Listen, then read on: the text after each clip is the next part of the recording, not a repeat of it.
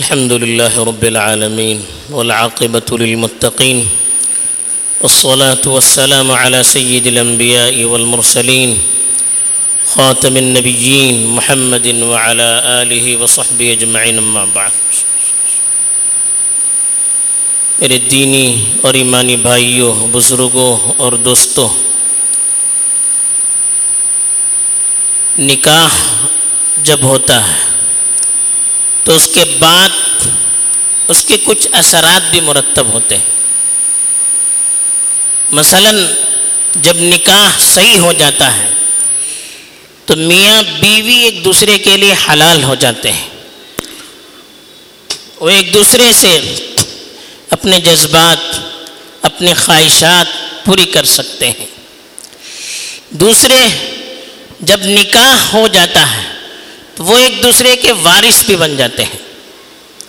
میاں بیوی کا وارث بنتا ہے، بیوی اپنے شوہر کی وارث بن سکتی ہے۔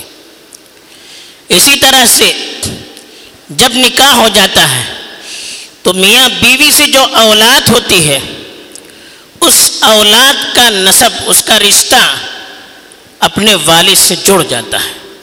پھر وہ اس کا انکار نہیں کر سکتا۔ ایسے ہی جب نکاح ہوتا ہے تو نکاح کے ہونے کے بعد مہر بھی واجب ہو جاتا ہے۔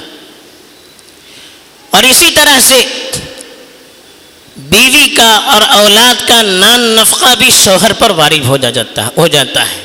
آج کے خطبے میں مہر کے سلسلے میں کچھ باتیں عرض کی گئی ہیں۔ مہر کیا ہوتا ہے؟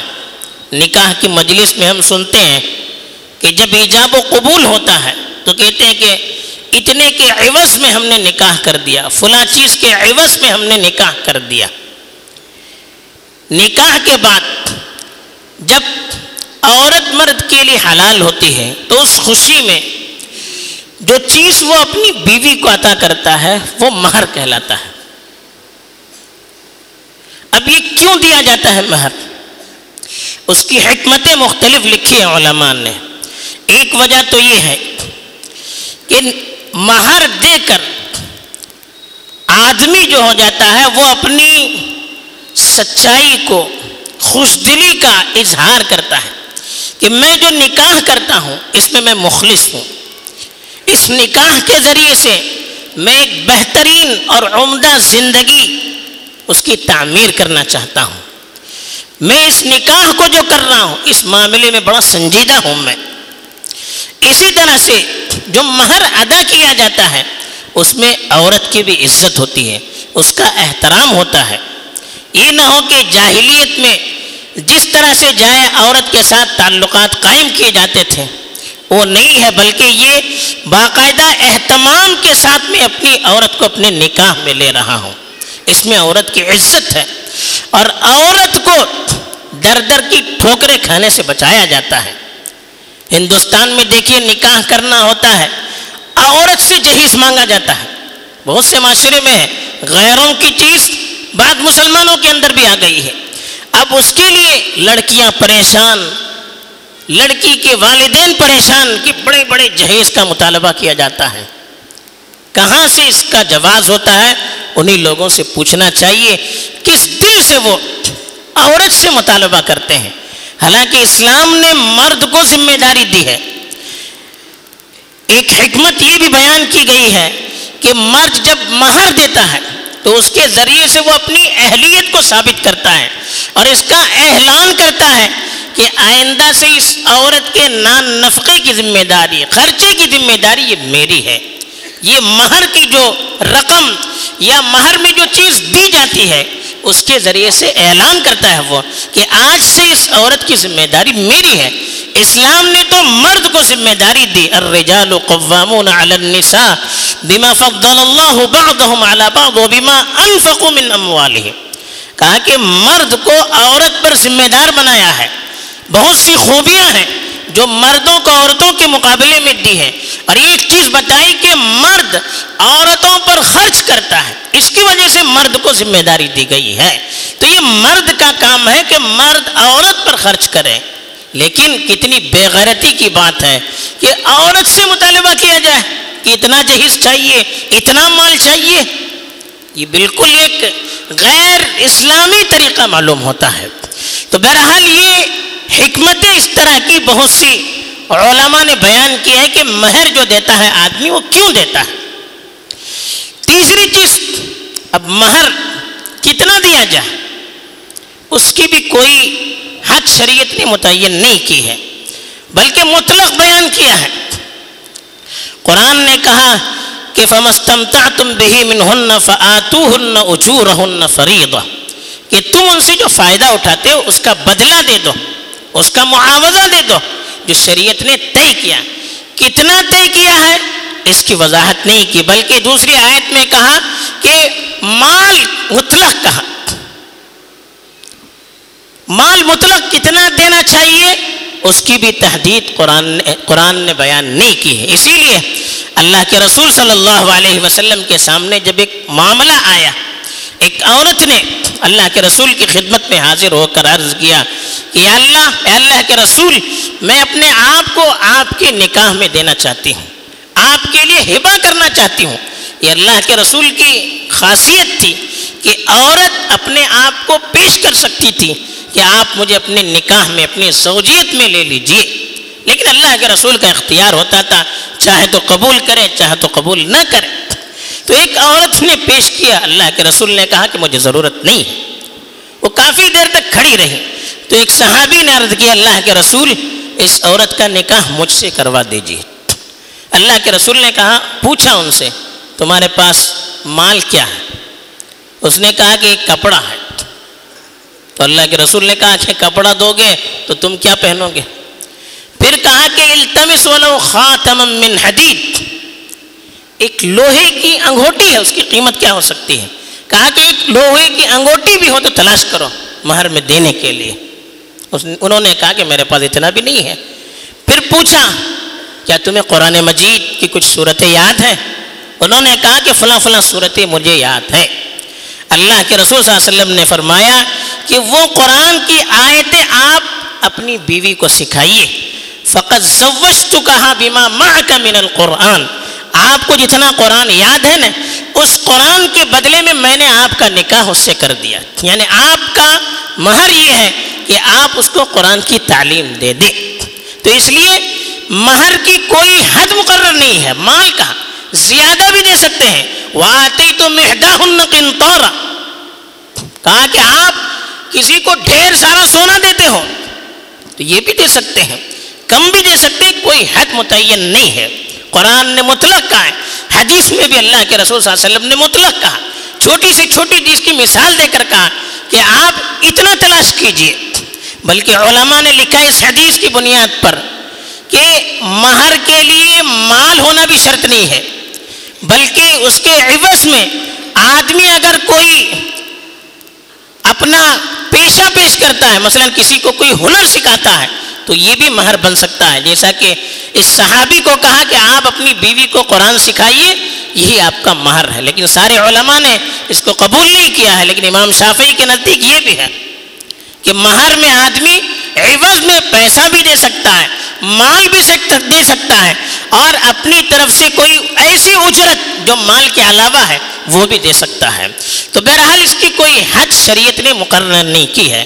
البتہ علماء نے لکھا ہے کہ مہر کی جو مقدار زیادہ سے زیادہ ہو، پانچ سو درہم سے زیادہ نہ ہو۔ اس لیے کہ اللہ کے رسول صلی اللہ علیہ وسلم نے اپنی بیویوں کا جو مہر دیا تو وہ پانچ سو درہم سے زیادہ نہیں تھا۔ اب پانچ سو درہم علماء نے اس کو بتایا ہے، آج کل کے اعتبار سے ایک ہزار چار سو گرام چاندی کے برابر ہے وہ۔ جس کی قیمت ایک لاکھ سے کچھ اوپر ہو جاتی ہے، ایک لاکھ پانچ ہزار آج کے اعتبار سے ہو سکتی ہے۔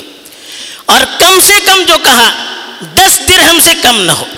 دس درہم کی جو مقدار علماء نے لکھی، اٹھائیس گرام چاندی۔ جو آج کل کے اعتبار سے دو ہزار سے کچھ اوپر، دو ہزار ایک سو روپیہ اس کی قیمت ہو سکتی ہے۔ اس سے کم نہ ہو اور ایک لاکھ سے جو کچھ اوپر بتائے، اس سے زیادہ نہ ہو۔ درمیانی مقدار میں ہو اور عام طور پر جہاں عرف چلتا ہے، جس علاقے میں جو مقدار چلتی ہے، اس اعتبار سے مہر کا حساب لگایا جاتا ہے۔ تو اتنا مہر کہا کہ آپ اپنی اسعت کے اعتبار سے جتنا دے سکتے ہیں، اتنا دے دیجیے۔ اس سے عورت کی ملکیت ہے۔ لیکن یہ ضروری نہیں کہ نکاح کی مجلس ہی میں مہر طے کیا جائے کہ کتنا دینا ہے، یا نکاح کی مجلس ہی میں مہر آپ اس کے حوالے کریں، یہ کوئی ضروری نہیں، البتہ افضل اور بہتر یہ ہے کہ نکاح کی مجلس میں طے کیا جائے تاکہ آئندہ چل کر کوئی اختلاف نہ ہونے پائے۔ آپس میں کچھ باتیں نہ ہونی پائی۔ یہ کہے کہ اتنا ہے، وہ کہے کہ اتنا ہے۔ نکاح کی مجلس میں جب سب کے سامنے متعین کیا جائے گا، پھر اختلاف کی کوئی گنجائش نہیں رہے گی۔ تو اس لیے عام طور پر دیکھیں ہمارے یہاں بھی نکاح کی مجلس میں باقاعدہ اعلان ہوتا ہے۔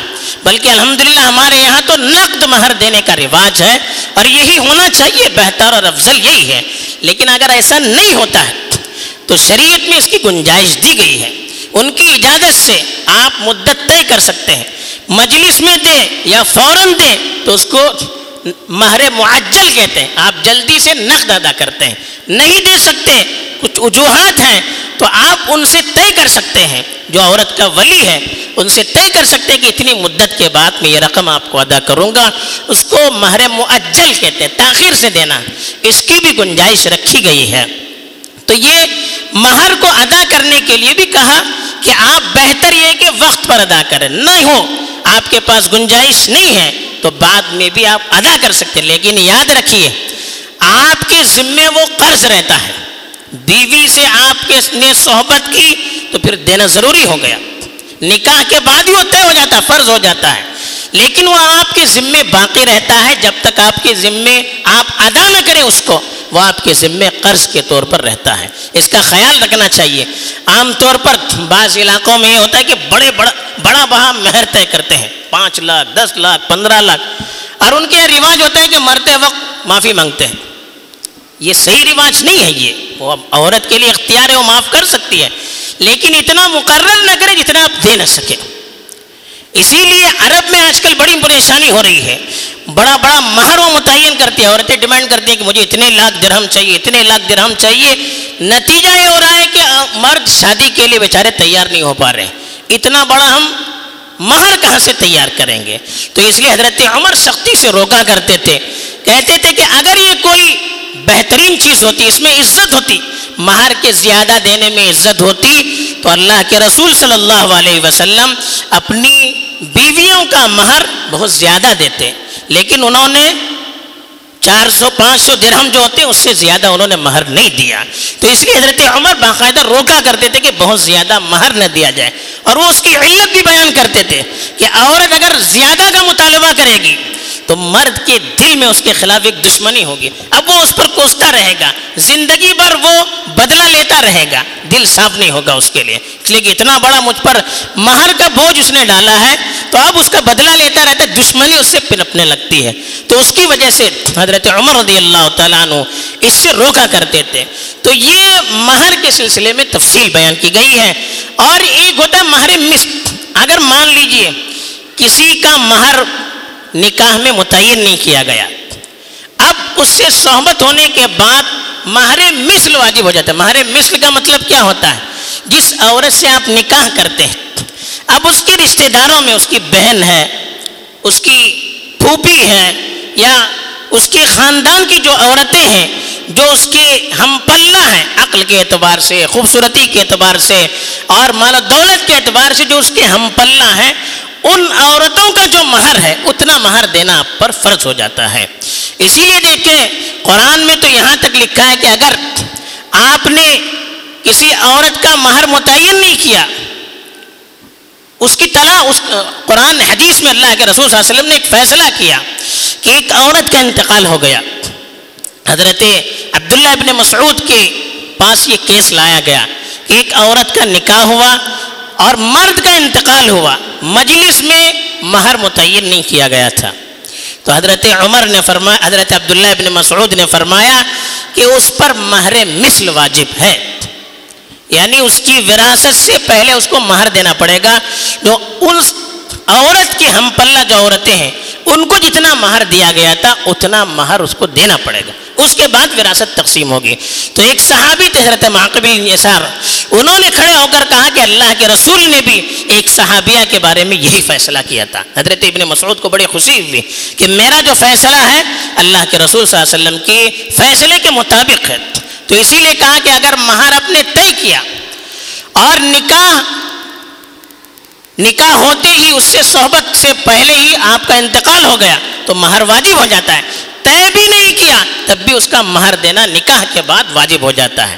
اگر آپ نے کسی کو مہر طے کیا اور صحبت سے پہلے اس کو طلاق دے دیا وہ ان تلق من قبل ان تمسن کہا کہ اگر آپ نے اس سے صحبت کرنے سے پہلے نکاح دے، طلاق دے دیا فنس فما فرض تو آدھا مہر دینا پڑے گا۔